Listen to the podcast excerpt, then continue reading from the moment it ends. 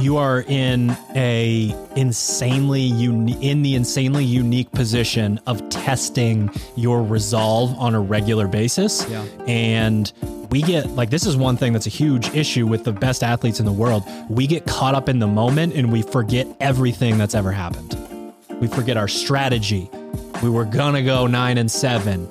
You coach 16 unbroken. You like that? Now we're doing one. one- Now we're doing one one one one one one one one one one one one one.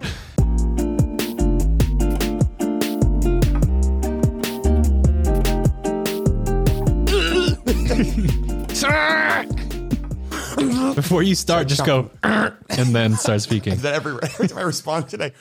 Good morning, Misfits. You are tuning into another episode of the Misfit Podcast. And if you follow misfitathletics.com, you are beginning week two of phase four today. Um, I almost said week one because there's sort of that test week. And then we have two through six is very much what we call internally the meat of the phase. Um, that means that today is your very first day of the volume back squat phase, cycle phase, block. Um, Day. Unfortunately, this is this hurts a little bit. Uh, I got to give a shout out to Hunter. Um, Uh oh. so let go of your again, we normally have the strategy in the past. uh, we normally have the strategy of putting this volume cycle in phase one. Uh, and not only are we preparing you to peak your clean and jerk in comp block one, which is next, but also you are entering the phase stronger with better movement patterns, which is something I think that's really important. You know, you go through, typically you would go through the summer and sort of have that like, you know, maybe you do a little bit more outdoor aerobic stuff. You don't lift quite as much. You're not really in the zone. Um, so to have it in this place, and I think have people more used to our style of of strength cycles and all that, and linear progression, and cleaning up movement patterns, and making people a little bit faster. I I am much happier with test week than I normally am. I'm always happy coming out the other side with the way that I see people move, even if they don't PR when they come out the other side. But I can tell that they've had three phases worth of getting ready for this. Just from a timing perspective, as far as the back squat, I think one, like it, it kind of works out well because we've talked about it. The open isn't quite as significant for a, a lot of our community members. So we, you know, do the back squat now, the clean and jerk next phase, which I would say is more sport specific. If, Yeah. if the clean and jerk can be sport specific to CrossFit. Um, but I think there's a lot to be said about athletes being just like confident with their their strength Yeah. and like internally we know that that's not like if you don't perform well and I'll, I'll I'll put this out there like yeah I'm we want you to be strong leading going into the open and quarterfinals but your strength uh, is not the reason you didn't qualify for semifinals you know for, in in 99% 90% of cases And you proved That- this in an article that someone that people could go back and reference. I don't remember what it's called. the strong enough strong to go to to the games Yeah, or something like that. Yeah. So Yeah. and it, it again it it only it only matters if it if you kind of if you make it matter so Yeah. to speak. So I think like I said, there's a lot to a lot of value in being comfortable with the heavyweight and like going into the open with confidence that in quarterfinals of the open when they have that heavy lift or whatever it is like you feel better about it Mm-hmm. um, but certainly not at the expense of your fitness which is you know what we I do. think the confidence thing is the biggest the biggest Yeah. factor that people are going to enjoy kind of going up into comp block two or comp block one, excuse me, was the uh, you know I haven't taken this long period since we last did a really big squat cycle. It feels like I haven't trained super heavy for months and months, and now I'm getting thrown a test that might ask me to do a one at max, and I feel like I haven't had that strength or that opportunity to to develop my strength. Well, now you have this opportunity directly before the season kind of gets into full swing to make sure that you know you've spent the entire year fixing how you move now you take that skill work and you transfer it into strength work which means that you can combine those two to create power which is what our sport tests day in and day out Um, yeah, and the, the other thing that I'll say about about test week and where we're at currently is just that culture shift that's so exciting for me. Every conversation that I've had so far this week and every message that I've received has been about either Maffetone, the, their Maffetone test or the aerobic CrossFit test. And It's great. that's the perfect segue from Hunter saying, you know, your back squat's not the reason why you're not qualifying for these things, right? So having that culture shift and having athletes comparing these certain things, I would say, uh, you know, the comparison is the thief of joy definitely applies to the Maffetone method. Do not like Ego's terrible. where where when and where it shows up is going to be totally different, right? So so don't don't go in and compare that. Also, like Austin was saying something about comparing his to Luca. His heart rate, he's he's seven years older, so his heart rate is seven beats lower. So he's Yeah. you know you know being in those places. So that there there is no one to one comparison. The machines are going to be totally different for you versus running, biking versus rowing. They're all going to be very different and based on musculature, your age, all these different things. So so be careful in terms of comparing that. Um, thinking of Austin after saying that, I do have to give him a shout out because he was the only person that I saw that directly followed my advice when it came to that when it came to that aerobic test. So um, basically what people did is they either assumed for whatever reason that they could hold a 145 row for basically 24 minutes knowing that the other movements are metabolically more demanding than that row um, as a whole coming back to the rower so essentially Yep, I'm with you so far. I walked up to Austin and said, "What happens on the rower stays on the rower." but but what I meant by that was it's the only true variable. If we were to go into the open and it was AMRAP, twenty four minutes, forty. What what did it start with? Wall balls. 20 wall balls. Twenty wall balls. Three hundred meter row. 40 double unders. Um, if that was the case, your top 10 scores in the entire world to the naked eye would look fake. They would look exactly the same as as their counterparts and the rounds would look exactly the same. And that's because the only variable that there would be at the highest levels is their row average round to round and over the course of the entire thing. If that is the case, then you need to begin at a rowing pace that makes that possible. Like I watched him from I was doing my maffetone test on the treadmill and then I was over doing some, you know, accessory work and I watched him and his transitions stayed that way the entire time. So all of these people who he would admit are better rowers than him, better at the cardio style workout, better at a 24 minute AMRAP, he beat them because he knew that that's the name of the game. And this is the time of year where if you forget that, if you get that wrong, you lose to someone who is not yeah, exactly, who's not as fit as you. So, um but again, just to to sort of cut that short now that I've gone long, if that makes any sense.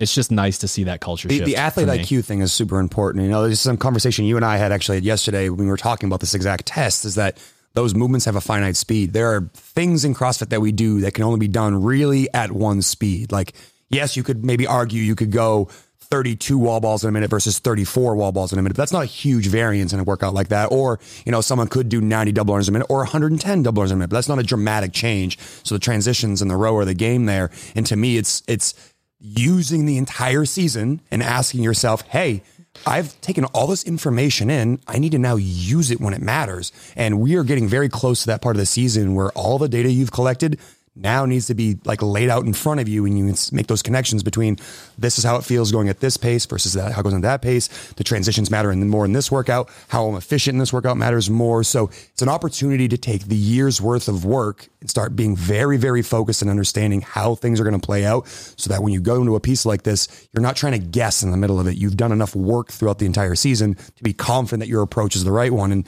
you know he had a conversation with me before it because i did it early in the afternoon and i was just like I held somewhere between like a 154 and a 158, and that allowed me to stay pretty tough. You'll be tougher in the transition, so try to hold somewhere around there and be tough. And he did, and he is evidenced by him beating everybody that I've seen by a good margin. So Yeah, and I think b- before moving on, it's important just to say uh, I'm disappointed, not mad. I will be actually mad if you do that again in retest week. So anybody out there that just decided I all of a sudden am the best rower in the world and can row in the 140s for 24 minutes with all these other things your mixed in. detected that was Sorry. a lie. Um, if you have been living under a rock, um, I, I'm only saying that because this is our podcast. It's not that um, A CrossFitter's Guide, CrossFitter's Guide to Zone 2 Training article is up, misfitathletics.com. Click on the blog tab. Uh, Is it a tab? It's a link. I don't know. Blog tab. It's something. Click on the blog link and then click on CrossFitters Guide to Zone 2 Training.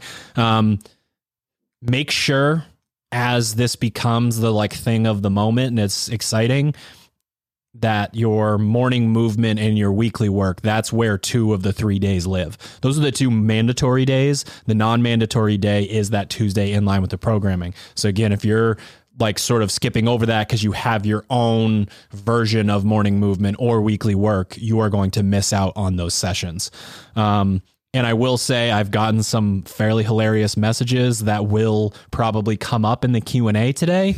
But if you don't know what I meant by 180 dash age, that means for me, I'm 35 years old, 180 minus my age in math, 180 minus 35 is 145. Just carry the nine. It's not on the oh six. elemental chart. That's what that means. So if you were looking at it and you were like 180 dash age, what the hell are you talking about? I- That's that's I- what that meant there. I remember going into our spreadsheets and being like, people are gonna fuck this up. Like not not not like not people being like everybody else is stupid. It's like we are not communicating this. Like it's not going to be clear. Like this is people. Is, is this a math formula? Is this like a a header? Like what is this? So Yeah. I don't know. Um, it is a math formula. and then I just I, I want to say thank you. I, I would say the most positive feedback we've ever received um, came from phase three. And I just want to say thanks to the people that reached out. Um, it makes us feel good. It gives us proof of concept. Um, feedback doesn't have to be positive. Um, so so just just thanks for reaching out and letting us know those things. We take a really deep dive into how we program, why we program the way that we do. You know, we review what we did last year during this time and we make adjustments. Um, so to know that there were specific things that felt like they really moved the needle even more than usual within phase three, us knowing that is super important. And then, of course, the other side of the coin is like, like, I typically am go into advice giving mode at this time when there's negative feedback but sometimes it is just straight up like yes we we want to make an adjustment um, when it comes to this stuff. Quarter finals prep camp at misfit hq march 12th and 13th you can get your tickets at misfit.camp um, with the athletes that we know that are signing up from our affiliate, we are in the single digits for available tickets left right now. So if you're on the fence with this, uh, you got to start making some moves there, um, or tickets are going to sell out. And um, I really don't see a scenario where we add more tickets just based on trying to give the best experience that we possibly can, making sure that there's a good coach to athlete ratio, all that good stuff. And if you have signed up or you're thinking about signing up and you're trying to figure out your travel plans, um, we've said it before, but March 11th is 22.3. Um, and we would like you to come do it with us at Misfit Gym Portland. Once you sign up, you will eventually get an email to whatever you signed up with telling you how you can sign up for that, all that good stuff. So March 12th and 13th, misfit.camp for Misfit quarter finals It is prep. for everyone. I've gotten a few DMs about this specifically. Yeah, yeah. Like, I don't want to waste your guys' time. I might not be the caliber of athlete. This is not a, hey, if you don't go to the games, you're wasting our time. This is literally for anyone who's interested in improving their capacity and want to know more about the sport, or maybe you're a coach and are trying to figure out, like, what can I pick up to bring back to my affiliate or to my athletes? So it is for everyone. Just want to throw that PSA out one last time so that if you're on the fence and you don't feel like it's for you, it, it is. You know what's also for everyone? Coming and talking to us at Wodapalooza next Cheer. week. Um, we we get we we definitely get some people, and and the three of us definitely understand it. We get some people that want to come say hi and talk shop and shoot the shit, and just feel like I don't know we're fake CrossFit celebrities or something like that. We Not a celeb. would much rather be standing there talking shop with you than um, doing some other things that come with the level of notoriety in the game. So that we prefer hanging with the community and doing that. Please come up to us and say hi. Um, we will be at the Sharpen the Axe booth a decent amount, and you know, sort of in the back coaching and running around doing all that crazy stuff. But we will be at Wodapalooza. Come see us. The gear's pretty dope too. Lots of good Real gear. good. We're not going to spend too much time on this, but uh, we are in the past or future, depending on how you want to look at it. And uh, someone by the name of David Castro was fired last night by CrossFit HQ. Um, it's one of those things where it's like like we don't do like a like a news segment and like get into Right, that, segment. but this is like such a big thing that not saying anything about it also feels kind of weird. Um, I would like to see a bit more, hear different sides of the story, know what sort of went on. I can't say I was shocked that it happened right before the open, but I can't say that I was super surprised just in terms of I think where they want to go with with image for better or worse. Not going to make a comment on that, but where they want to go with that and maybe some of the connections to the old HQ and and all that stuff. What I can say is you know, sort of as a shout out, and I've told this story before, but I learned more about what CrossFit was and what programming should be like and stimulus and like all the seeds for what we do from the very first open workout than I did from anything that happened before that day. So, you know, the, the the community was all local competitions. It was all 700 pound deadlifts and muscle up backflips and all that. And then he said, "How about some power snatch and double unders?" Um, and like it was like, oh, that that's the lightest barbell ever. Whereas now, like we all know, even a 75 pound barbell is Atrocious. Dangerous. you can you can make it hurt. So um, I will I will give credit where credit's due. I think he's for better or worse also in certain times stuck to what he believed was sort of that right path and for the open to start that way like that truly set me down a much different path with the way that I thought about working out and coaching and programming and all that stuff.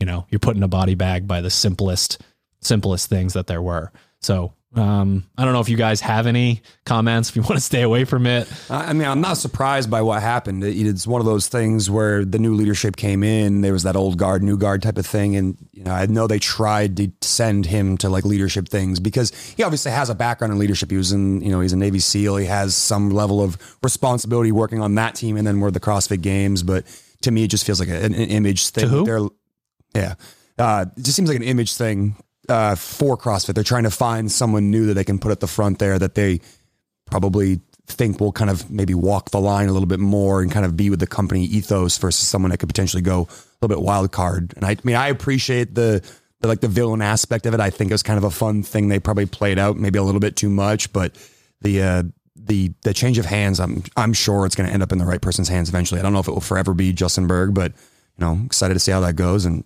to, you know, th- th- I don't think anything's going to change. When Eric, I'm to, like- available to program the games. oh, all right, there you go. There's Yeah. your soundbite. Yeah. This your team right you, here. You need a guy. need the guys. Yeah, I, I'm.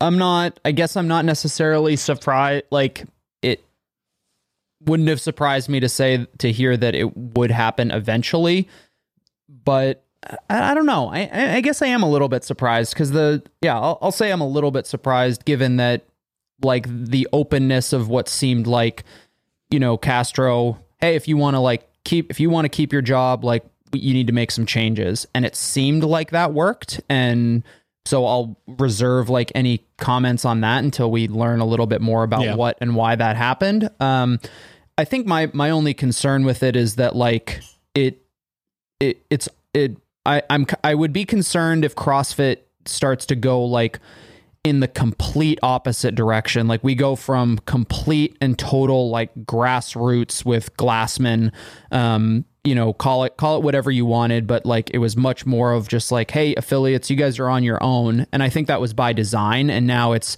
and now I'm worried that the pendulum is gonna swing so far in the opposite direction with, you know, somebody who has been in who's been success, bit successful in business for such a long time and I don't know nearly enough about business to to like contend with that but there I I worry that I I'm worried that CrossFit is going to trend in a direction of just like almost like everything else like this this massive like political correctness movement of not being able to have somebody like Dave Castro who's not afraid to tell somebody how it is or like maybe talk a little bit of shit to an athlete or something or like someone in the back like if someone does something stupid and Castro like points it out or something like that I I don't know I I guess I worry that the the direction of the sport is and CrossFit as a whole is going to go like fucking soft serve like creamy soft serve Yeah. on me Um, but I, I think that's probably a, a an exaggeration on my part. But I because I, I I respected him. I understand that there's like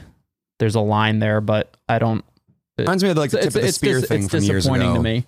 You know, the the idea that this was fringe at first and only like the operators and the serious athletes of the world did it. And there was that attitude and uh, to it early on that it's this mystical thing that only like these elite athletes can do. And that kind of trickled down to the affiliates. And I think that carried CrossFit for a long time. So I, I agree with you. I don't want to see it swing fully in the other direction where we're told what to buy, what to do at our affiliates. So there is that level of I want to live somewhere in the middle, and maybe Dave's no longer the person to carry us into the future, but I also don't want to swing completely the other direction either. there there's a lot too and i was talking to caroline about this this morning is that like part like castro was also part of the crossfit games experience like as an athlete like you knew what you were getting into and you were as an athlete you're you're like yeah i want to go to the games because i know this dude's gonna fuck my shit up like he's gonna like this will be like the hardest physical thing I've ever done, sort of thing. And there's that the element of like, yeah, I'm going to take on that challenge. Like Castro's been running people through a, a cheese grater for 10 Yeah. years now. Like, I want to like get me Right. in line. I want to be there. And I think I, I would not be surprised to hear athletes come out and say, like, there's a little bit something missing about the season, about the maybe the motivation to get there. Not Right. that Proving him wrong was a big that part. from- yeah exactly not that athletes are like oh i want to i want to hang out with dave castro it's like no i want to like i want to break his workout like we saw him do this year with the the yoke carry and the sandbag thing like athletes like that they're just like Sure, they yeah. want to they want somebody to be able to be like hey fuck you man But to play I'll devil's see you advocate, tomorrow." then Like, athletes never know when the events are, when they're supposed to be anywhere. Like there's a level of like, and I don't even know that that was his job, but like Yeah. like that mystique portion of it, a lot of it was literally just. I mean, yeah, and maybe them that's not what it knowing was. what the hell is yeah happening. maybe maybe it was a an internal team thing it, like who, who knows You watch the But- 2018 games documentary. They're, they're testing things up to like an hour or two before the event actually kicks off. So Yeah. that is a very realistic possibility that like Right. they're not fully in, sure what things are going to go like until they're doing those last minute things, which for an athlete trying to prepare themselves and yeah, there's the whole like a line about unknown and knowable just feels a little bit unprofessional. And I'm sure that probably irks some of them that they got to go hang out in a corral for two hours standing upright before they have to go do a max lift or something like that. True. All right, uh, and perfect segue into today's Q and A episode. Um, again, we're going to try to try to make sure that we have a Q and A episode at the beginning of each phase or competition block. Uh, we are also currently in the process of building the Misfit Athletics Discord server.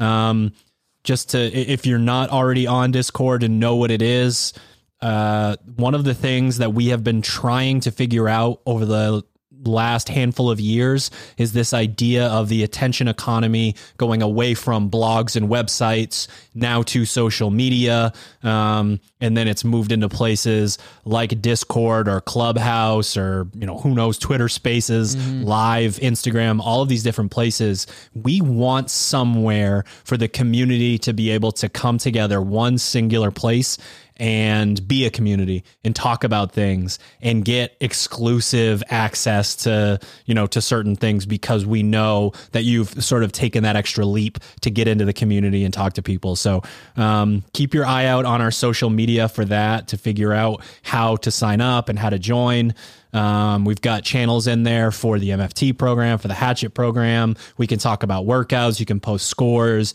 ask people for advice, whatever it is. We're really trying to find a singular place to bring the community back together and communicate um, because that is truly the like roots Lifeblood of of, how we started. Um, and I think it's something that we have to figure out how to bring back together. So keep your eyes peeled for that. And now Q&A. All right, we're going old school. I'm going to moderate these for you guys. uh, we'll start. yes. We'll start with these two questions just because they kind of happen outside of the question and answer podcast, but uh, we still felt that they were important to answer. So, from Sarah three two one go, I have a question about the Maffetone method. I'd like to get better at running, but I'm wondering if it will translate over into the sport as much as rowing, for example. I'm probably overthinking it. I was also wondering if doing steady state cardio twice a week is a good idea. Like if I did one day of rowing and one day of running. I appreciate you guys. So um, I running want to is tackle the last part of that. running is probably the best one that you can do just because again we talk all the time about supporting your own body weight being out there um, one of the things that can happen is you can make a, a real big change to your slow twitch musculature in your legs um, which will translate very well into your front squats and your, you know, this and that, a bunch of different movements where you would feel that fatigue. But without that breathing component that you get from supporting your body weight, um, you're sort of leaving certain things on the table. So there could be a particular athlete who has a pretty good motor, but legs burn out all the time, and then I would stick them right on the right on the C2 bike. Um, but I believe that running is you know, if there was one thing that someone was going to do, that's what it would be. In terms of how to choose and how often to go, on the Misfit Athletics programming, um, you are going to see one day a week where it's non mandatory, one day where it's in your morning movement, and then it's also going to be in the weekly work. So we believe up to three times per week is appropriate and necessary for certain people who are trying to develop that stuff. Um, I don't know. I mean, uh, Hunter Hunter alluded to to wanting to address part of the question. For me, I would need to know more about the athlete to know whether I would ask them to run. I wouldn't. I don't think I would ask an athlete to run three days a week. I don't think the return is there in terms of what would happen to your feet and your ankles. The pounding's definitely Um, difficult there. That would be challenging. So I would have to know more about the athlete, but it's definitely okay to mix up the machines. I think you can definitely build into if you were to try to run three times a week. I, like you said, I don't think it's n- like necessary for a CrossFitter um, necessarily, but the I, the way that I heard the second half of that question is like, would it be good to do two sessions? Was uh, I think this is a question that other people might have because I've answered it before, and it's just like, am I going to get weaker by doing more like of the slow cardio? And Can I chime in? Anyone seen Sophie Schaff recently? um, yeah, I'm work. I'm working on it. Okay, yeah, you you can talk about her next. Um, but from personal personal uh, anecdote is that I've done it. I've been doing it for a couple months now. I guess probably closer to like six months because I was doing it over the summer.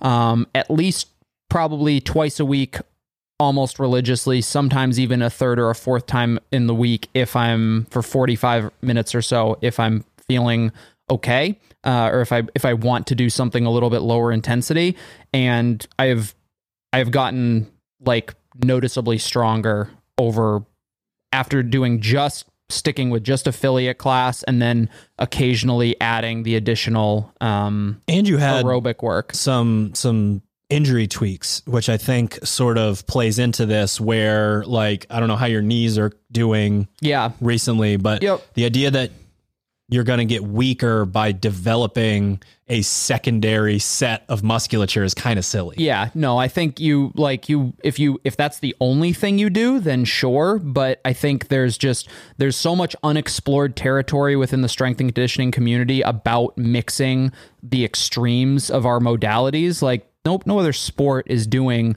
like find a one rep max deadlift one day and then a 60 minute metcon the same or the next day. You know, we don't we don't have data on that, but in like based on myself, Sophie, Caroline, just about as many athletes as we've run through the the it is possible. Like nobody is nobody's getting weaker. Nobody we don't need to like go back and be like, all right, let's get the strength back up to match the aerobic capacity. The I aerobic think- capacity is going up and people are getting a lot stronger. I think you need to be very careful of, let's say, for argument's sake, you work out five hours a week and now you work out seven or eight hours a week. Yeah. I think what people are referencing without knowing it is a calorie surplus or deficit. So if you're going in and training your way to an unwanted 20 or 30 pound weight loss, then that's going to be your problem. And we all know mass moves mass. So even the same person with that, you know, similar musculature that weighs 20 or 30 pounds less, that is going to be an issue. I've somehow gotten heavier, but I'm not going to attribute that to zone two work. I would love to hear her, the connection. I, me too. more more cookies. I don't think you, I don't think you need the full, we've, we've done that on like four podcasts. So No, far. all I was gonna add to that was the fitter you get as a whole, the stronger you're gonna get. One of the best strength accessory programs is getting in better shape, and this has made the biggest difference in her training. was adding more of this long aerobic work in, and it's clearly indicating that Oh, she is that is getting a fitter and stronger. Because in the last, I don't know, month or so, we've PR'd I'm five or six trouble. different lifts, with lifting being the least, you know, important element in her training currently. think i mean think about it like this so another personal anecdote we've started our back squat phase in the at the affiliate level monday was our first five by five and i noticed as i kept getting and i've i've obviously squatted between then and and prior but like i probably could have rested like two minutes and Right. been fine Yeah. like my after a five by five session usually my legs feel like like bricks they're just fatigued i finish the session i'm like okay like i don't even did my my legs didn't feel any different and Yeah. that translates hugely That's crazy. to the ladder the you know, death by all those sorts of Wait, things Wait, wait, wait. Going our- slow our a couple times a week is better than like toe spacers and, you know, leg squeezers and secret. 48 inch deficit handstand Yeah, push-ups. exactly. Um, yeah, and, yeah. and and for me, I think it makes sense that you're talking about like your legs coming back quicker, and one of the worst workouts that I've done in a very long time, the affiliate version of the ski front squat. ski front squat interval My heart rate settling in the rest period is like dropping like 20 beats lower than it normally would. Yeah. Like, like some astronomical number. Normally I stay in the orange and now I'm all the way down in the blue and the green. And yeah it's my lovely. problem now is that i have to i have to try a lot harder in metcons to like Shots. yeah yeah well i'll Try finish and i'll be like ah i didn't didn't feel like i it kind of hurt but i didn't feel like i i, I needed to try harder You dropped a new engine in there. yes yeah Got to get after it. i dropped a fucking ferrari engine in a camry What's wrong with Camrys? Mercedes. all right. What you got, Ted? All right, Jared, do you want me to read this whole question from Holly? yep It's a, Oh, it's a longer question. You It's can uh, f- feel free to summarize. All right. Uh, so from Holly Myers, this this came through our uh, support channel here. Uh, I hope won- you listen to the podcast. I'm wondering if you have any podcast episodes on getting back into the game after a long break or would do one in the future. I'm by no means a games athlete, but I'm pretty competitive in my local gym. Uh, loved Missa workouts, easily landed in top three to 5% of the open every year. Uh, switch since switching gyms uh, and starting a new job, I've completely fallen off the wagon. The mental block of realizing I can barely complete a piece of or two of Hatchet is almost greater than my physical capacity. Uh, I'm trying to get ramped back up without injury, uh, and my brain and body fight to figure out what's my true physical ability now. Uh, so, advice on getting back into the gym after a long time off. I know we pass it over to Sure, but I might have the best. Go for it. Like, not an easy thing to answer right up front, but my first thing I'm going to say god damn it is going to be, hey, what what brings you back? What's the thing that has inspired you to want to get back in the game? Because that needs needs to be the baseline question. What about getting back into being competitive is is the driving factor, and hopefully for you, it's the enjoyment of seeing what your body can do or trying to push yourself to that level. Um, I have personally experienced this, having gone through getting pretty fit, then kind of falling out of shape, then getting back fit again, falling out of shape. And this is something that we've talked about recently with decided I want to try to be a little bit more competitive again, which means that I'll have to do a little bit more training than I had been because I've been doing like affiliate stuff. And we actually joke about this every once in a while where people in like affiliate class, seeing as we were former competitors, start to get a little close and we're like, ah, you know what? We got to get back on the zone too, or make sure we don't squid, skip our squat days. Shrib's So- easy code is loud. I don't give a shit about my score as long as No one gets close. As long as nobody gets close to it. So I, I think having the right reasons is step one, and then step two, realizing that's not going to happen all at once, and maybe pick like the low hanging fruit there and try to find the biggest thing you can make a change in early on to try to see if you can restoke that fire that got you excited in the first place when you started being a competitor. For a lot of athletes, you know, hitting that first snatch PR or winning a local competition or just kind of having the like pat on the back of, you know, I enjoy racing my fellow competitors and it feels good to like race. You know, that can be the reason why you go back into it, but I would like you to start with figuring out what the why is and making sure that's a solid reason that's not going to change. Like in a week from now, when you, you know, one week it's a, I did a great piece and I feel excited and I want to be a competitor. And the next week I have a, a bad squat session and I'm like, throw the papers in the air, you know, fuck all this. You want to go? You look like you're excited to answer. No, I'm going in clockwise order. Okay? Uh, I I think the so yes, that's an important that's an important part of it. You should establish like your. I think not to not to say that that wasn't a good answer, but it's Yeah. it's establishing Sucks. it's it's it's uh, to me that, it's more about reestablishing like your expect your own expectations and certainly goals. It's like is are you going from I was really competitive to I dropped off completely to I'm getting back in the gym or is it more just like I was working out like the hatchet level stuff was was great for me. I had to take some time off. Now I'm just getting back and trying to get back to that point. Um, either way, I think the the best thing you can do is is have fun with it. Is to take like give yourself a little bit of a break for the first you know couple weeks or month or so. Just whether that means taking affiliate class instead, which I I you know I can't recommend enough for that sort of thing. Um, but it's also just like do things that you enjoyed like if you're doing if you were doing zero fitness before and now you're looking to do fitness any form of fitness is going to move the needle. And it so if you're concerned about having the motivation internally like do do the thing that is going to make you exercise. And you will s- slowly start to rebuild that confidence and obviously your overall fitness. And then you can you know start to get back to where you were. But it would the don't don't overdo it. You you're not you know you you're probably one of those athletes who is capable of anytime anytime I take like a week or 2 weeks off or I'll go on vacation and come back everybody knows that feeling. The first couple workouts annihilate you.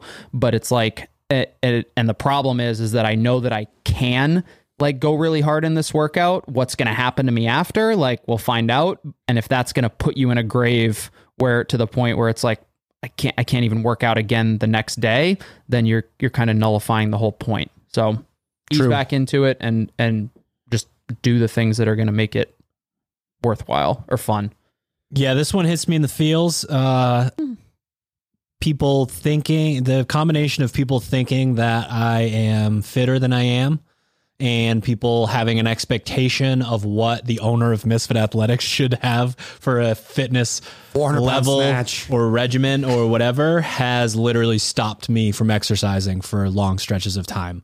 Um, the idea of being so stuck in the competitor mindset and not being able to live up to to the expectations, you know, setting expectations for myself that had no business with, you know, being in the same neighborhood as my fitness level. So, um, my advice is to start a new chapter. Holy, start a new chapter today.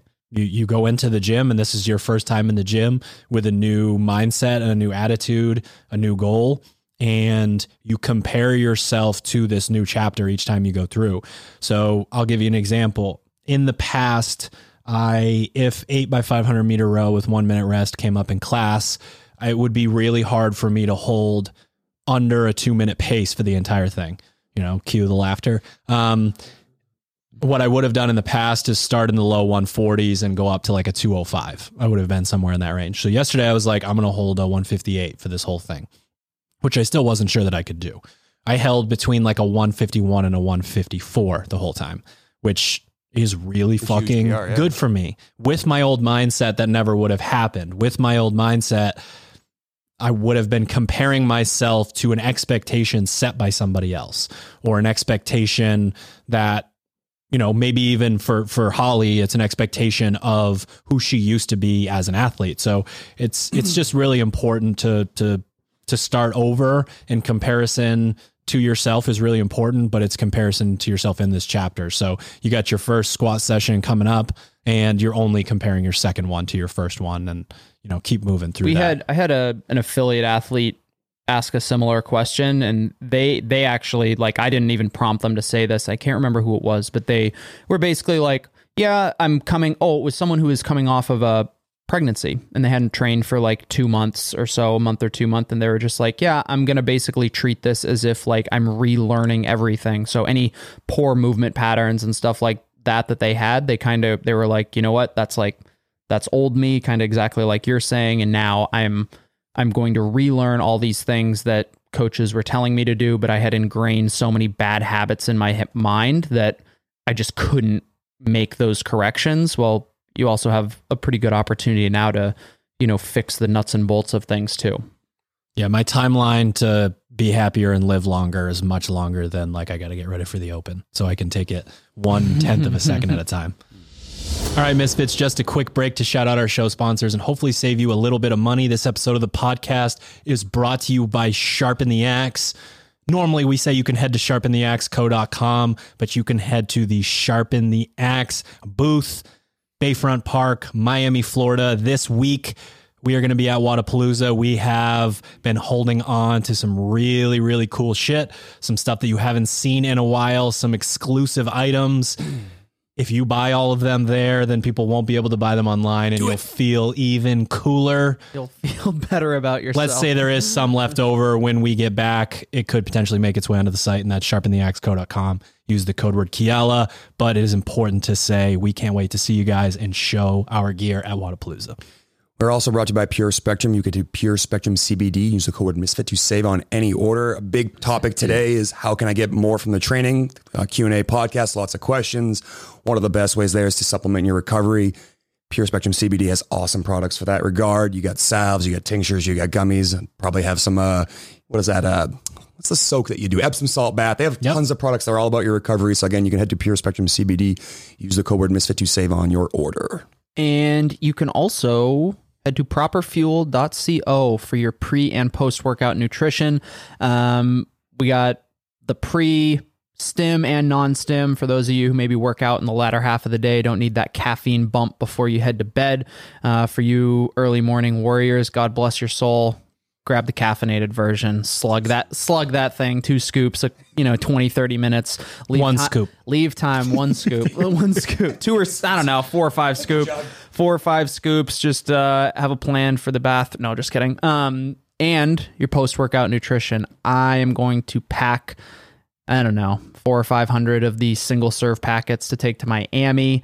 Uh, they're not for you; they are for me. But you can get them at properfuel.co and use the code word misfit to save on your first order. If you like our YouTube channel, our podcast, the content that we put on on Instagram and all these other crazy places, the best thing that you can do to support us is to head to misfitathletics.com or the team misfit.com website for your affiliate programming. You like that? You like that? Uh, the SugarWOD Marketplace, if that is your style. You can also head to misfit.camp and sign up for quarterfinals prep camp March 12th and 13th nine or less. Who knows at the time that this airs, tickets are left. So uh, get in there, get signed up, learn some shit, have fun with the community, all that good stuff. We'll see you there. All right, back to the show. All right. Uh, so this one comes from Javi GC ninety seven. Two exercises to recommend to your worst enemy. Ooh. To your How, how are we going to enemy. answer? Is that a like I hate you, I want you to die haze you? sort of Yeah. thing? Like I want to haze you, Sounds or like a is that like Sounds like two hazing question. exercises to make sure that they never get anywhere near my fitness level? You are overthinking this, my friend. uh, two exercises to recommend to your worst enemy. Wait, thrusters and assault bike. mat sit ups and that is that is what they're looking for, just without the attitude attached to it. The added. Okay, sorry. Fair enough. Sorry, I'm not trying to be a dick. I'm trying to. I'm trying. Uh, just say thrusters and assault bike right, again yeah, in your all right, nicest so I'm gonna, voice. I, let's we'll treat it like what is the worst two movement combination in the history of the planet, and it's. I it, I feel like it's got to be like a either like thrusters and burpees or rowing and burpees. I feel like I feel like rowing and burpees is just gonna it will fuck you up ten times out of ten. You could you could fuck up writing a workout with thrusters and burpees and make it like less good, but you're gonna have a hard time making a rowing and burpee or bike and burpee workout not running effective. assault bike. What's that? Running an assault bike. Might be, a little, might be a little biased there, That but doesn't sound like Those you. are- Um, I am going to up the ante a little bit, uh, running with a sandbag because you can't really, and I do mean running, you have to jog. what's that like? because you're referencing something where I can do those things, just go slow. Um, and probably burpee box jump overs. That really seems to. It's for me. I like that I get to be a little bit more dynamic. But if I had to watch the pain and suffering of the community at large, burpee box jump overs really fuck people up Yeah. bad. I just like the accessibility of burpees. It's like No matter where you are. Are you guys so um, excited for the sandbag run burpee box jump over workout that just got programmed in my head? Um, fuck. No. I'm gonna be sick I'm that skipping day. it. All right. Nice. Good question. All right. This one comes Fucking hot. This I one- wanted to be clear of the stipulations. You got to give us details if you're going to ask one like that. You don't need to give me details. I know what you're asking. All right. This one comes from unofficial Rob Paul. Thoughts on whether or not THC should come off of the banned substance list? Hell yeah.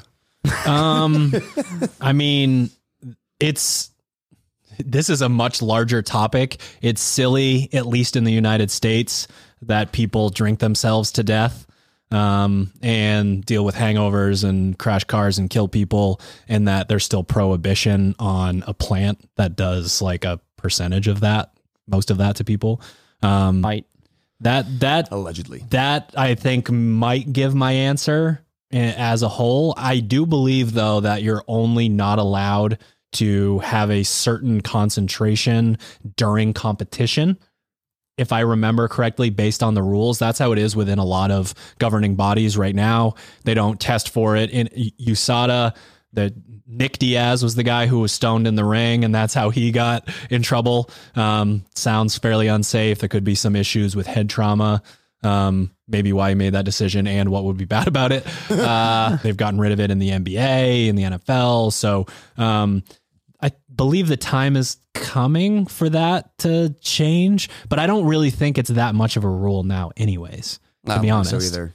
I, I look at it as as medicine. So I mean, that's the way I think of the marijuana plant is it's medicine and THC helps some people, you know, deal with some things that maybe we better use for like therapy, but also you should be able to medicate yourself if that helps you. It allows you to be less anxious and allows you to sleep better, or maybe you helps helps you eat if you're someone that doesn't like, like to eat, and that's the the medium that helps you. I have I have a problem with it. I'm I live more in the world of like you know certain things probably should be illegal, but to me this is not one of those items. Yeah. I- uh, I don't. I don't really see it as performance enhancing. Like if hmm. that's the baseline question, it's no, like, that's it's not no. gonna- That's, so there's in within hmm. that list there are like you can't test positive for this, and you can think of a million different reasons mm-hmm. why it would be the case, but you cannot do like illegal drugs. I don't Sure, think it's yeah, considered and I, I, I, performance sus- I suspect it has a lot to do with the fact that it's just still federally illegal. Maybe once that goes away, it won't be a, an issue. But Right. from from like a a if uh, clearly that doesn't it doesn't matter that much if the NBA and NFL have stopped testing for it. So I just I don't see it as a as something that's as something that's worth like restricting what an athlete can or can't do. right. All right. While we're on the topic of substances, Ryan Daniels, 33. Uh, why and how does alcohol affect progress? I actually, Actually listened to a kind of a talk at this question. my freshman year at, at college, and they brought all the athletes, and I think it's probably more of a like, hey, don't binge drink seven nights a week, kind of like a one of those PSAs. But what's actually interesting about that is that it affects your recovery immensely. It fucks with your ability to REM sleep and create like new skills and new, you know, build information. And then more so for performance, it essentially resets your enzymes in your body that are cued in seven different directions, either upregulated or downregulated to, to help you perform at your highest level and essentially wipes the slate clean. And I, I'd have to go back and like we were sent notes on this, so I could go back and tell you exactly what enzymes were affected north or south. But the interesting part there is that your body, as you train more and more, makes organic adaptations inside your own tissues to propel you to be either more powerful or have better endurance, and that a lot of this stuff gets deleted or erased or reset because of alcohol abuse. So I I don't see as al- alcohol serving in the same way that maybe marijuana does. Um, I do realize that some people use it to unwind. I would just be very cautious of that. If performing at your highest level, you think that you can also binge drink. I mean, there are professional athletes that do have that, like Jordan Poyer, I think is the guy from the Bills, the safety that has had a problem with alcohol and obviously plays in the NFL, so has clearly overcome that. But for more often than not, I think it impedes your ability to perform at your hi- highest level. So why would you want to put a substance in your body that's going to impede your ability to perform at your best? I don't I don't think I'm quite smart enough on this. The the only thing that I remember reading is or learning about it is basically like the way that it's digested um, is that all other almost all other processes like within your body and please one of you two correct me if I'm wrong is like stop in order to process the alcohol. So if you're drinking it like let's say at night in the it, it's almost like it's kind of like doing a workout like right before you go to bed you basically your body starts to allocate all available resources to digest the alcohol and get rid of it in your system and that'll prevent you from getting into any sort of deep sleep or REM sleep and and that sort of thing. Yeah, the answer I'll- is actually extremely simple and probably just a little bit meaner than what you said. It's poison? Uh, uh, yes. Yeah. Exactly. Yeah. So so uh, it's ethanol. So you go fill up your car and it tells you how much ethanol you're putting into your tank. That's what is making someone have that feeling of euphoria. Um, and it's poison to your body. So when your body knows that the poison is coming in, just like it would, you know, have a overreaction to, you know, an immune, you know, challenge or something like that, you have a virus, whatever, your body is not going to do basically anything else. Your body's number one goal when there is ethanol within your body is to burn it. That's why it's a diuretic. That's why, you know, you get hot when you drink alcohol. That's why bad things happen when you drink alcohol. That's why your stomach gets super fucked up when you drink alcohol. Um, not only does it mess with your gut biome, but again, you're not going to digest very well while you're drinking. So, I mean, you're, uh, I'm sitting here saying that it's poison and all that, and I've been known to have a Chardonnay or two. So, what of it? um, it's really just uh, a personal choice. You if you're a fucking serious athlete, girl? if you're if you're a serious Betty. athlete, uh, it, it does not belong in anywhere near your normal routine. Not even in with the fucking vicinity. I mean, there's a reason why you see CrossFit Games athletes at the end of the season like, I'm having my celebratory beers because they've Right. spent the entire season avoiding those things because everything in their day is about how do I perform my best. Right. It's all pluses, pluses and minuses. If you have so many credits in that side, you have this tiny little debit. It's not a big deal. If you don't work that hard and you drink a bunch, you're fucked in the sport of CrossFit. We won't hear, yeah, we won't hear of you. it won't happen. All right. Um, this one's from Guts Justin 24. I don't know if it's Guts, Guts. or Goots. I like that. Uh, not really a QA, but kudos to you guys for keeping me motivated 99% of the time. Wonder what we're doing that 1% What's the the one percent? I want to know. Thanks for the, uh, the thank All you. Shout out to you, That's our goal. buddy. Nice Uh, work. So the next question is from J. Aesthetics. Uh, what's the program week look like during the open? um, it's not going to change. We're not fucking leaving. Next. Okay. You it, it- okay? I'll give a little more context. Historically, when the Open comes around, because of its importance to the season, it was hey, we train Monday, Tuesday, flush day Wednesday, primer day Thursday, workout execution on Friday. Saturday and Sunday get shifted around a little bit depending on what you want to do as far as a retest on one of those or even on the following Monday. Um, and in the past, athletes will retest the workout, the open workout on Monday, and then do like their additional training, kind of business as usual. That open workout was just basically a training piece for them. Um, this year, I don't remember if we did it last year as well, but there's there's no there's not going to be a schedule change. We'll provide some like recommendations as far as like, hey, Thursday, you know, probably don't just completely sit on your couch and and be a piece of shit, but Friday is going to be do the open workout. Also, here's your training for the day. Yeah, the the only real thing that I can say is they did move up the open announcements are going to be at noon Pacific. So we are still going to be recommending people do it on Friday because do you want the answers to the test or not? You watch some people do it, you hear, you get as much feedback from different sources as you can, and then you go in When did they announce and then you go in and tackle that. So um, Thank yeah, so we don't have to stay here until stay here what until a fucking time to be alive, huh? until midnight. And then um, the other thing I think that might be worth noting is the rest of Friday is based on you doing that open workout, and Saturday has like 10 trillion pieces programmed. And you're going to go in and really kind of mix and match based on how you feel, how, you know, what you think about testing, all that. And we'll make sure that you guys know what we want you to do on Thursday and Sunday. But we think people should treat it like, uh, like preseason for quarterfinals. Quarterfinals will have a slightly different schedule though. Well, yeah, Well, because you just a- do quarterfinals. Yeah, but the week leading leading in leading into yeah, it. yeah, yeah, yes. Do them. Okay. Uh, this one comes from Shell Duncan. Uh, interested in doing further coaching for coaches, mentoring, etc. yes. Um, Long term goal is to have a misfit credited course essentially um, where you you come to a, a, a camp somewhere misfit hq someone else's gym we teach you how to be an affiliate coach. We teach you how to be a competitive coach. We teach you how to program CrossFit workouts. Um, we are a small but mighty team over here. We're working on growing that team, and we will not release that product until it is the best that it can possibly be. Um, so, yes, that's definitely out there. Um, I would be personally extremely interested in in doing, you know, it's kind of a topic of the times right now, doing a mentorship program. I do not have time to currently do anything like that. So a lot of this stuff is just based on Misfit Athletics growing. If you want Misfit Athletics to grow, you can head to misfitathletics.com and sign up for everything. Yeah. In the meantime, as well, like feel free to you know slide in the DMs and ask us specific questions. That's something I always want to make sure that you know misfits out there know that they can do is reach out to us, ask those questions because I agree with you. We don't want to put out an inferior product. We want to be very proud of what we put forth. But in the meantime, if you have something that you're curious about, you know, we all started that same way, being curious about this profession and ways we can improve.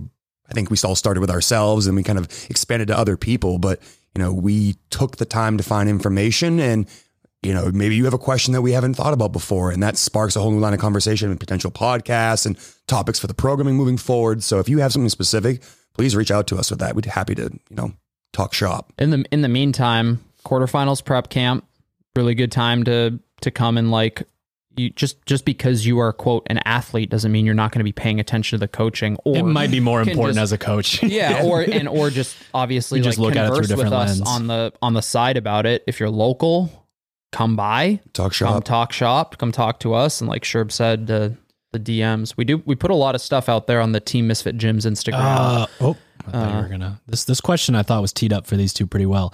Um, TeamMisfit.com is an amazing coaching resource, and the hours that these two and Kyle put into the sheets when you go in and download and look at you know the stimulus and the notes and all of that. I think one of the best coaching resources out there is you or your gym being subscribed to Team Misfit programming and getting like a daily look at how we're programming, why we're programming, Yeah. what those notes are. it's the exact are. same So- program that we run usually whenever the the tip videos that come out for like you know we we typically will post tip videos the day before the class so obviously coaches can see that assuming they're following along with us and like barring you know us saying like okay this class is I'm going to teach something different for this class we're we're also teaching pretty much the same stuff that gets put in the same sheets like we're all we're all playing off the same on the same we're all playing the same game here so True. we got the Team Misfit Discord coming in as well. We talked about the Misfit Athletics one, the Team Misfit affiliate programming one is is also in the shoot. Boom. All right. this one comes from Meg's Fiber and Grain. Megs. Uh, It's Megs from the gym. Thoughts on strategies for goal setting over the next year for the progressing noobs? I don't always want to use the SMART acronym, but like specific, measurable, attainable, realistic, and time oriented, which I know is a mouthful and a kind of a dorky acronym, but it actually does work. You want to set parameters to goals. Put your Yeezy so jacket back on if you're going to drop that. Um, but but seriously though, you need to have the opportunity taken to sit down, ask yourself where you are currently, where you want to go, and are there checkpoints along that journey that are realistic that you can get to in both the short term, like two or three week bout, then the month, then maybe like a quarter, so like three months, six months, twelve months, and basically like breadcrumbs on a trail. Each time you match one of those goals or meet one of those goals or surpass one of those goals, that stokes the fire to keep going. So I'd essentially sit down with like a piece of paper and you say, what do I want to be able to do? Are there certain things that I can't do now that I want to be able to do? And then find someone that's willing to have that conversation that has enough experience, like maybe one of us three over at the affiliate there, and say, hey, how realistic is it for me to say I want to get strict muscle ups in six months? Or how realistic is it that I get my first handstand push-ups in two years from now? Like those things all are on a different timetable depending on where you are currently and your current fitness level and what you choose to do kind of with your life outside of the gym. But, you know, come up with those ideas and then find a resource that can help kind of steer those ideas and give them a little bit more of a roadmap from where you are to where you want to be. Um yeah, I think so I'll I'll tackle the question from like almost just purely a training perspective and give also the I I would uh, this actually applies to everybody regardless of your level is just it, and this the questioner is a member at our gym and one of the things that we really really try to hammer home and i think that our athletes do a really good job of is understanding like the stimulus of the workout and how to either self scale or just ask a coach in order to meet that stimulus because at the end of the day you like doing the workouts in such a manner that like allows you to go fast basically like kind of grassroots crossfit fit like power power output like and and scaling are are the is the is the fast track to that progress. If you're if you're somebody who is whose ego is is big enough that having that RX next to your white your, your name or checking that box in SugarWOD whether you're an MFT follower and a, a an affiliate athlete if that's the the metric for success you're you're that's a that's a much slower climb. Not saying you're not going to get fitter and not achieve those goals at some point, but it's the it's a it's it's the wrong way to go about slow it. path. It's, a very it's a, slow. It's a slow path, and it's I would say it's riddled with the potential Steps. for things like injuries and and stuff like that. Just so law of uh fuck No, I Law fuck. remember. law fuck I don't know that one. Can you tell me the yeah, definition? be within within the within the zone of proximal development is what I was gonna say. Do you do things that are just hard enough. Now enough you need the for Yeezy you jacket. to uh, just hard enough for you to for you to, Actually, I to challenge already. yourself and push yourself, but not so far outside of your the realm of your capability that it's it's like it's deleterious. realistic but challenging goal. Chop it up into tiny, digestible pieces. Achieve it through just showing up, working, and then reassess. All right. Jack. This one comes from Goki11. Uh, if you're weak in squatting, what program do you suggest we follow?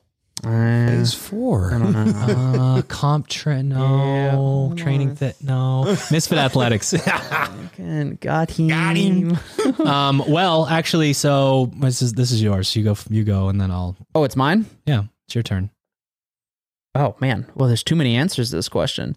MisfitAthletics.com for sure. We're currently in that back squat peaking phase. Uh, the Misfit Athletics volume back squat cycle, squatting three days a week. Um, please make sure that you have an accurate one rep max. If you decide to use the one that you did in high school that was like four inches above parallel and the moon was in the right spot, uh, you're going to be in a fucking grave in about three One set. sessions. About three in In about three set. sessions. Um, alternatively, if you're not a subscriber um, or maybe you're not following the program currently, you're just looking for that program, you can sub you can subscribe and then head to our weakness templates where the back squat program actually lives um, as far as like just the squat program Yeah, if you want to dictate your own time. if you want to dictate your own timeline. We have a couple on there. That's like this is we're we're working on one rep max, but we have a three rep max. Um, and then like if you're looking for a Google search program, the Texas method is is about as straightforward as it gets, like five by five and then five rep max and just go back and forth until the cows come home to roost. Um, and I've never personally, I have never Cows roosting? cows come home to roost. Um, the I was trying to think the D. It's a Mighty Ducks quote. Grow up. Uh, um, but I have never not gotten stronger from where I started to wherever I decide to finish on the the Texas Method back squat program. Um, there's a a sort of a secondary answer if you are perennially not good with your squatting, or if your squatting positioning and skill transfer to the clean and the snatch is not there, your technique isn't there. There is a 20 week squat progression that my top two male athletes just went through, Luca and Austin. They both PR'd. And not only did they PR, but they PR'd with the type of squat that has, you know, an upright torso and the hips not getting sent back and all that good stuff. Uh, they both PR'd. I'm going to be giving that bad boy away for free in a spreadsheet. All you need to do is type your one rep max in and it plugs in your numbers all the way down through. Um, so we're going to be giving that away for free um, at misfitathletics.com. Obviously, committing to a 20 week uh, cycle is crazy. And Austin, I got to give him a shout out, is the first person to ever follow it to a T from start to finish. Um.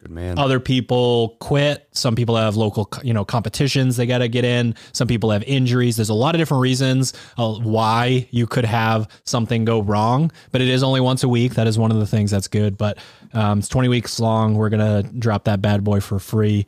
Um, just because it's like I dare you to do this sort of a thing. Like for a little bit of reference, so Austin had previously a what 435 I think he said yesterday, like 435 pound one rep max back squat. Heels He's- touching. He squats with his heels touching, basically. Very narrow stance.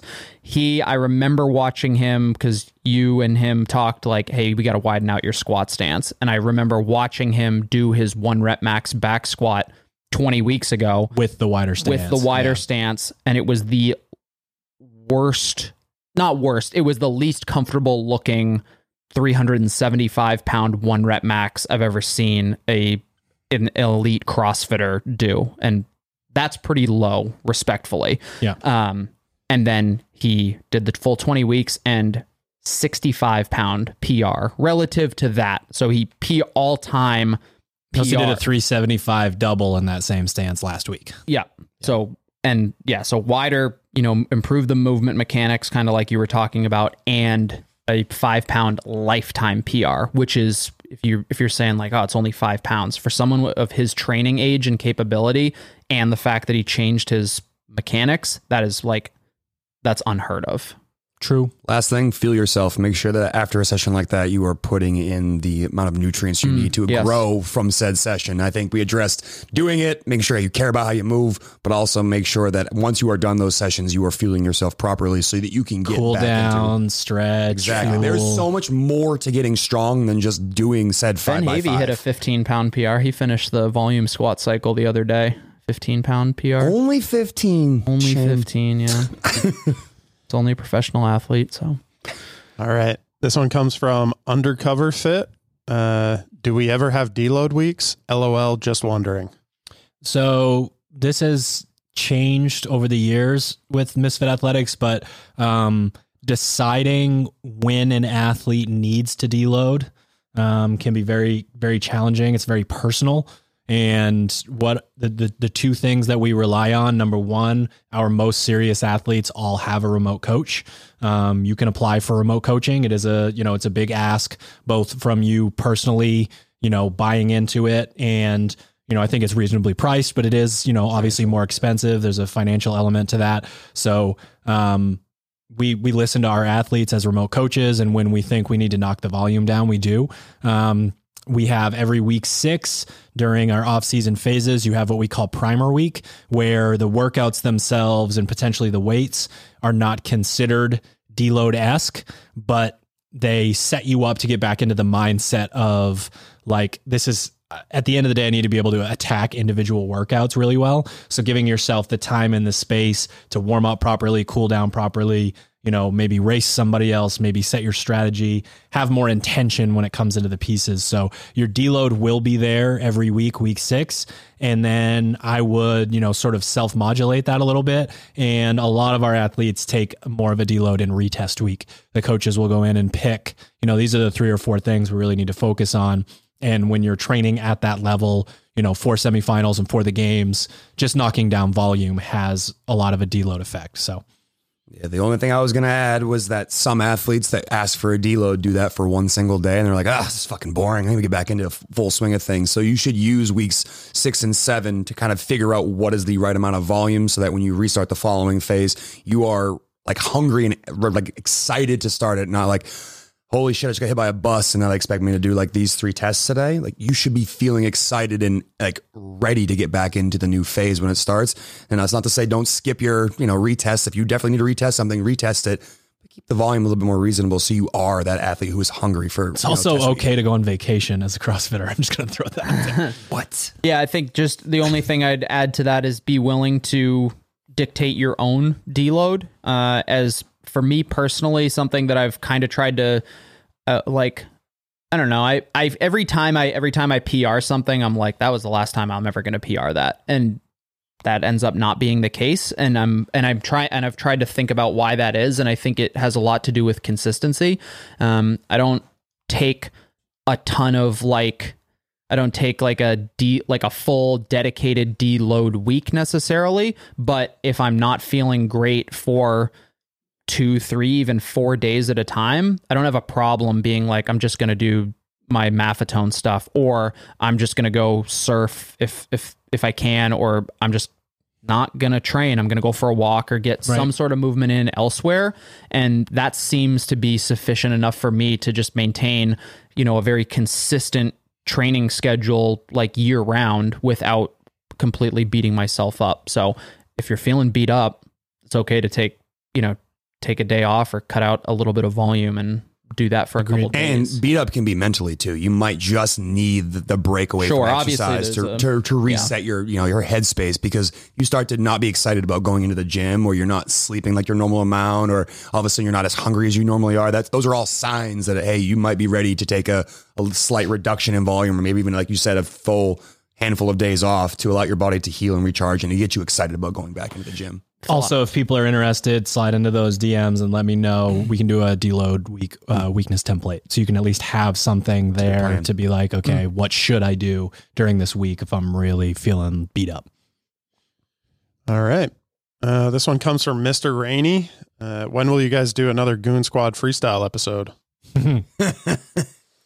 I mean, I'd love to do it I'll do it What was the what was it? The hun- 200th 200th. episode podcast? No. No, you guys did a Goon Squad freestyle like weeks before that. yeah, we just came in here and had fun and shot the shit. Did you guys know Hunter's on this podcast? I didn't know I was on the podcast. Oh, Who am I? I don't know. I we can do I'm one. down I don't anytime. know. We'll do one tomorrow. Next week, let's do it. Yeah. We'll do it again. We're in Miami next week.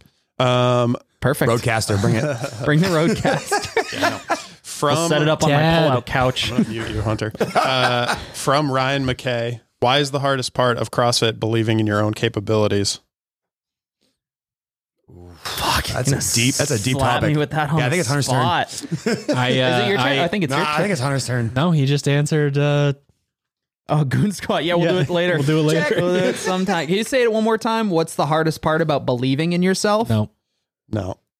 Why is It is- that? I did prepare for this because I saw it early, but I'm still going to make Hunter do it. Why is the hardest part? Why is the hardest part? I'm gonna go. I'm gonna go off the off way off the beaten path here. I'm gonna say that it is because humans are biologically more attuned to negative feedback and negative information than they are positive. Okay. Um, answer a question with a question. What other part of your life are you dropped into the desert and have no clue what to do? What other part of your life are you presented with these immense challenges? Right. CrossFit is so mental because you are fit and you are strong and you are skilled and you are capable and then it tells you how you're not on a very regular basis within a specific moment within the type of moment where once you're beyond your aerobic threshold you are telling your body that you are in panic mode. Your body is reacting it's mobilizing to attack. And if you can't understand that those biological responses are you doing them to yourself on purpose you're going to go down the path of fight or flight. Mm-hmm. You have a choice of either I'm no good. This sucks. This isn't fun. I thought I was going to be able to accomplish this. Or if you have more of the other side of the mentality, you get punched in the face and you laugh and you say, oh, you're I mean, going to. how, how often have you done a workout where you're like, man, my chest to bar pull ups felt great. And then you go do another workout and you're like, yeah, they felt great last time. They're going to feel great this time. And you feel like dog shit. Like that's a, and that happens. How often does that happen to everybody listening? Like right. every so, day, so you, you are in a insanely uni- in the insanely unique position of testing your resolve on a regular basis. Yeah. And we get like this is one thing that's a huge issue with the best athletes in the world. We get caught up in the moment and we forget everything that's ever happened. We forget our strategy. We were gonna go nine and seven. Fuck you, coach. Sixteen unbroken. You like that? Now we're doing one. one- Now we're doing one one one one one one one one one one one one one one. Like strategy. like we forget what's happening within the moment. So there's so much to remembering. I did this to myself on purpose. I want these challenges. I want to be put in the worst position possible to find out how I am personally going to react to it so that when there's a bunch of shit on the line, I know I've been there. And that's one of the reasons why variance is our guiding principle. And one of the things where when I do a debrief with an athlete post competition, the best athletes are like, on August 12th, you made me, and they list off something I don't even remember we did. And they're like, you made me do this. And so when it came up in competition, I was like, boom. And you guys made it heavier and it was more reps, or you told me I had to fucking stand up on a 14 damper. you just stand on top of the bike and use my arms, whatever it is. Like these, these moments within the gym, we are proving to ourselves what we're capable of and you hope that that sort of training training your resolve and your grit translates to a qualifier and semifinals and games and all that The only thing I would add is be careful of what you're consuming outside of training because I think that can mm. affect athletes a ton. They get lost in social media. They see all these athletes who are all snatching 400 pounds and running two minute miles and they're just feel inferior. So take the time to do an audit on what you consume outside of training and try to find people that you talk to about training in a very positive manner because I do think that can push athletes away from the that positive headspace where they always like you were saying earlier like comparison is a thief of joy. If you're always comparing yourself to other people you might always constantly be feeling less than because you're going to probably seek out the person who is best at said activity and know that you're not the best and then instantly like I'm terrible where you might be 0.1 seconds per 500 slower on your split than they are. And all of a sudden to you because you are slower it becomes I'm terrible not I have something to work on. So just be careful of what you're consuming day in and day out and make sure that it is fueling you in the positive direction as opposed to pushing you away from being the confident athlete. I mean, fuck, we watched that kid come here and just demolish workouts the entire time he was here. he demolished a workout while he was here and then took another minute off of it But, I mean, that's that's the crazy part there. So like obviously a huge amount of fitness there. The hard part again, believing in yourself, it might become down to nothing more than what you're consuming in your non-training hours. I want to add just one thing to what Drew said. It was that kind of made me think of it is like the people. I think people underestimate a lot of times how like how nice it is to be like to have a- how important stability within like your daily and like weekly and just like your life is in general. And what I mean by that is like on a day to day basis, everybody has some semblance of a routine.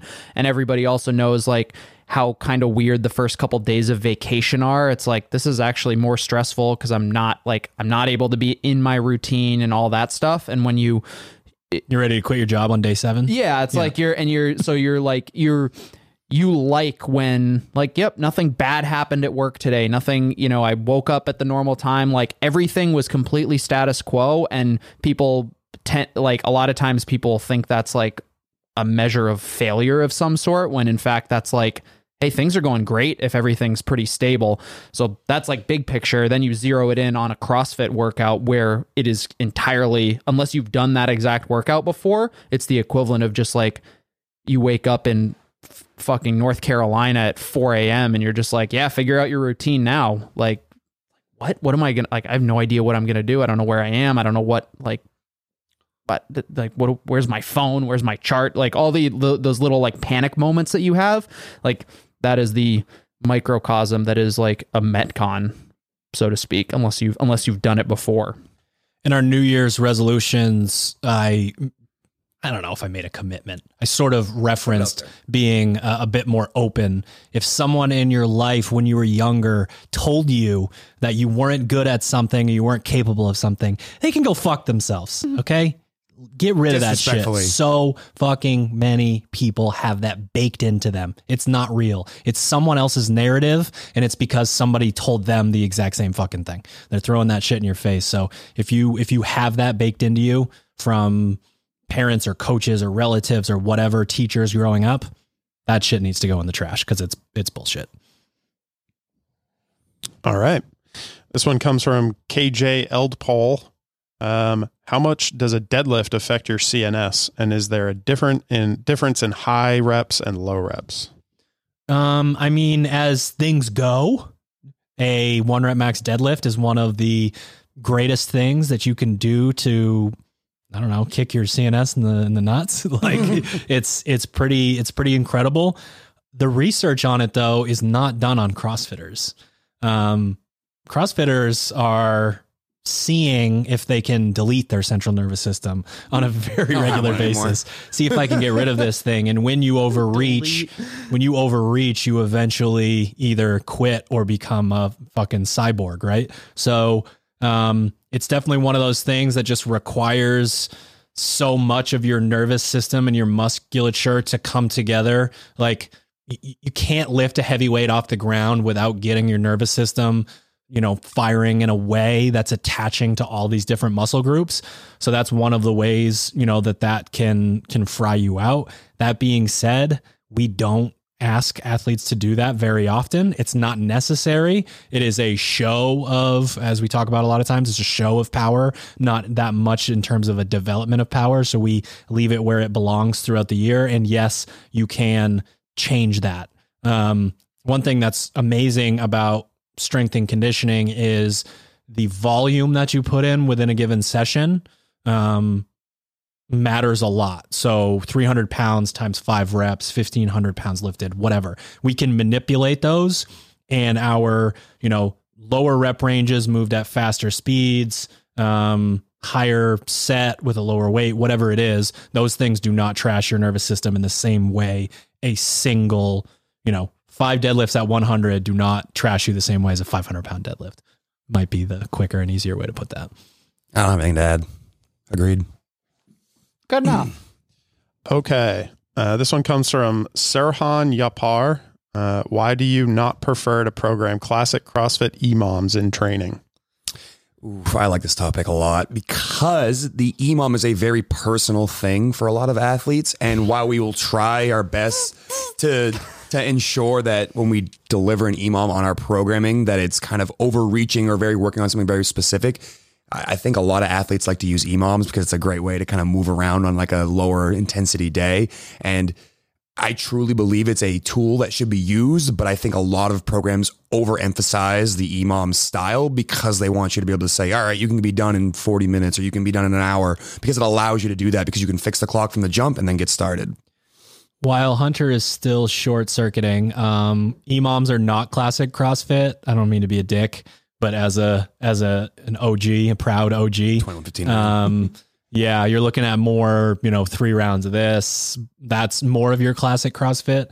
Um, and all an EMOM is essentially is an interval like with a defined sort of potentially defined rest period or rep range, um, which we do every single day with intervals. It's a different style of interval all that being said, we use EMOMs as a way to shake things up and have variance within the way you read and interpret and react to a workout. To me, that's really all that it's useful for without bringing every other possible variable into the conversation. Yeah, I was just trying to look because there's a there's an EMOM coming up on day five. Um, biking and wall balls, but Can I- I confirm it's think the- terrible. can confirm. Um, the yeah, the I think Sher, Sherb's note is is really important that it's an EMOM specifically, like a very specific, like every minute on the minute.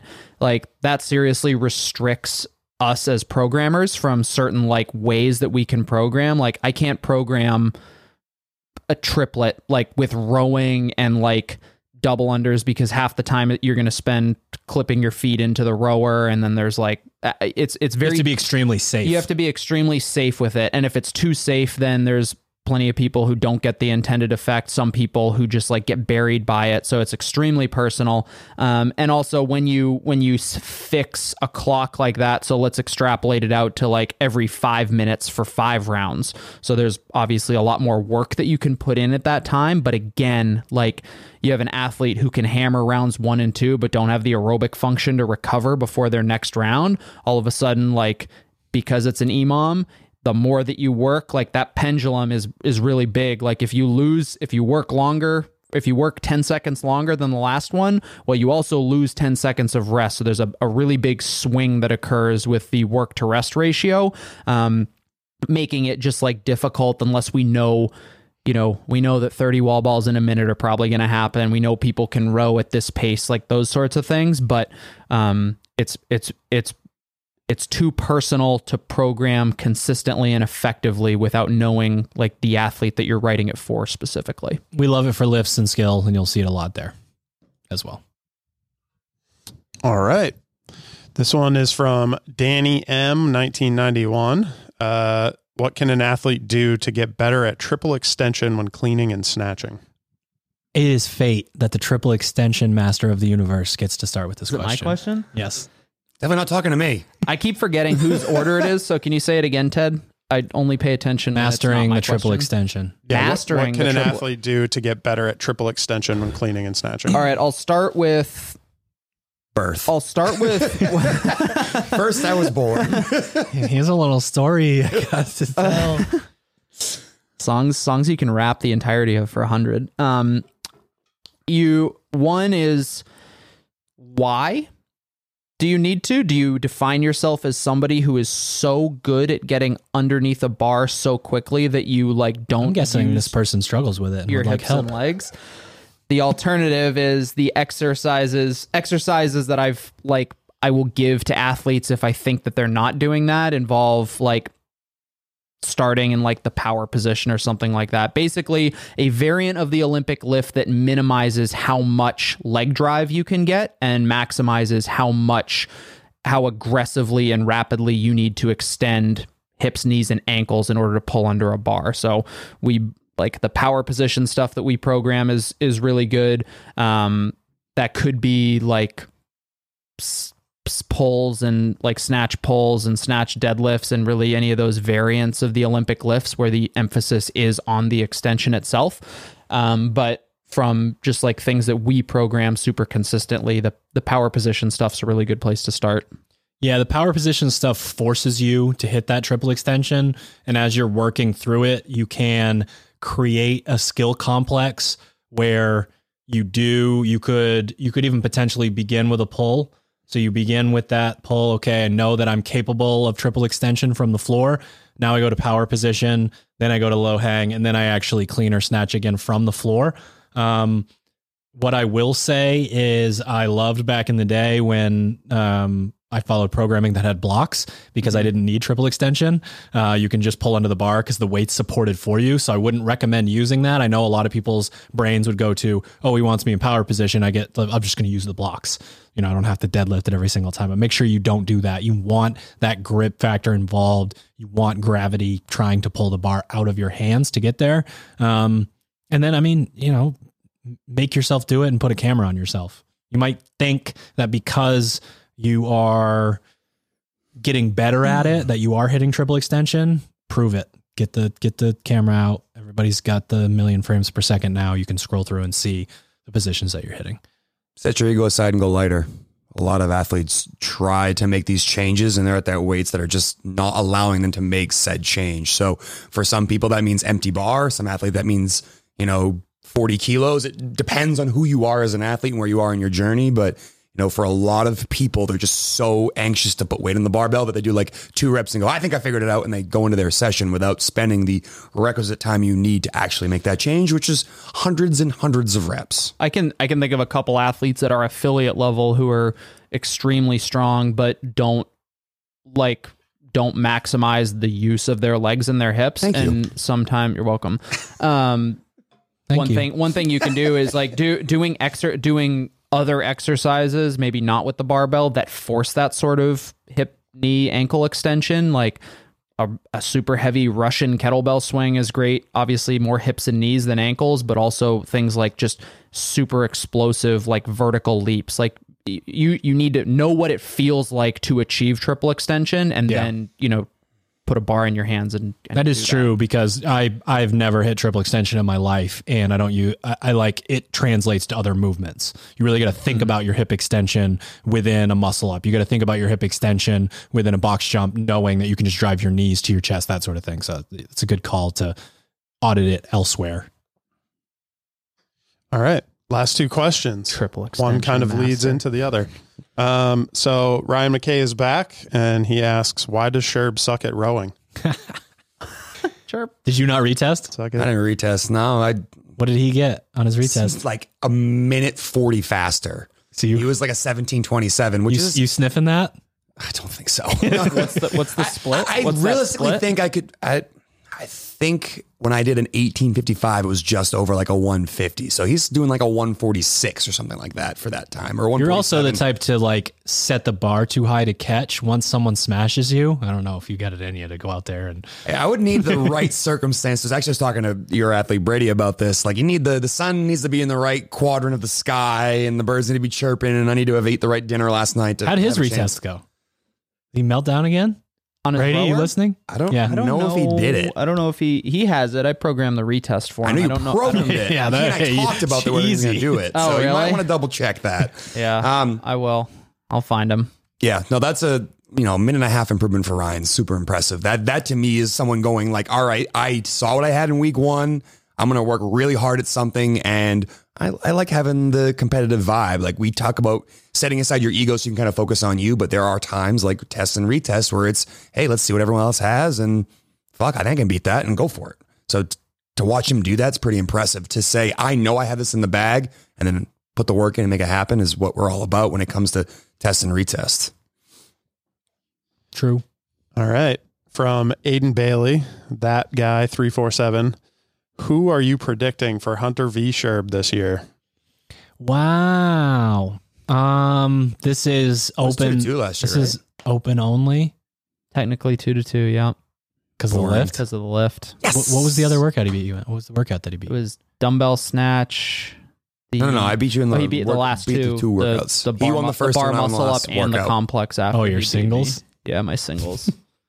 Coach, I did 16 in a row though. You do that workout. That sucked. Yeah, That was suck. I hard. can't confirm. You're it just not sucks. soft that often, so It when you are, it's I fun to was make fun of you. I was trying not to be soft, but I was soft. you failed. I was fucking trying. you failed. margarine. trying. yeah, it was like it was like canola oil margarine. Melted. Oh my goodness. Um, true prediction. I don't know. Hunter's been slinging. Hunter's been slinging a little weight. Uh, yeah, that's about it though. My metcons have not felt great lately. Um, I think on, Hunter. I think I think Hunter walk. will win three to one. I think there'll be a lift, and Hunter's going to win three to one. I like it. Thank you. Fuck. Is there a pot to stir? Like a Start stirring that jug in front of you. we good? We done? What do- oh, done? what are your what's your prediction, Sheriff V Hunter? 4 0 sweep. For me, You're gonna sweep him? for Hunter. Yeah, yeah. For Hunter. for Hunter. Yeah, nice. Thanks. Nah, I, I want to go 3 1, but I'm going to go in my direction, not his. I would I would say three one. Same my direction. Well, oh mm-hmm. wait, hold on. Well, to be fair, I won. I won the tiebreak last year. It was the standard. We did it on Instagram Live. Oh, that's Muscle true. Up, clean and jerk, snatch. We did it in the wrong order though. That is true. You did win. I won the tiebreaker. What actual open was tied? What was the year before? Did I win the year I think it before? was a 5 0 sweep for me. I think so. Yeah. I do not remember that. we haven't done a five don't week remember this? open in Come like on, six years, so I don't know. I'm excited for it. All right, ladies and gents, excited thank you for three. tuning into another episode of the 3 Misfit p.m. Podcast. Three workouts at 3 and p.m. I can thank do you that. to our show sponsors, us. properfuel.co. Use the code word misfit to save on your first order. Sharpentheaxeco.com. Use the code word Keala, K E A L A, to save 10% and donate 10% to the Keala Foundation. PureSpectrumCBD.com. Mm. Use the code word misfit to save on all orders. And misfitathletics.com, teammisfit.com, and the SugarWOD Marketplace for all your programming needs.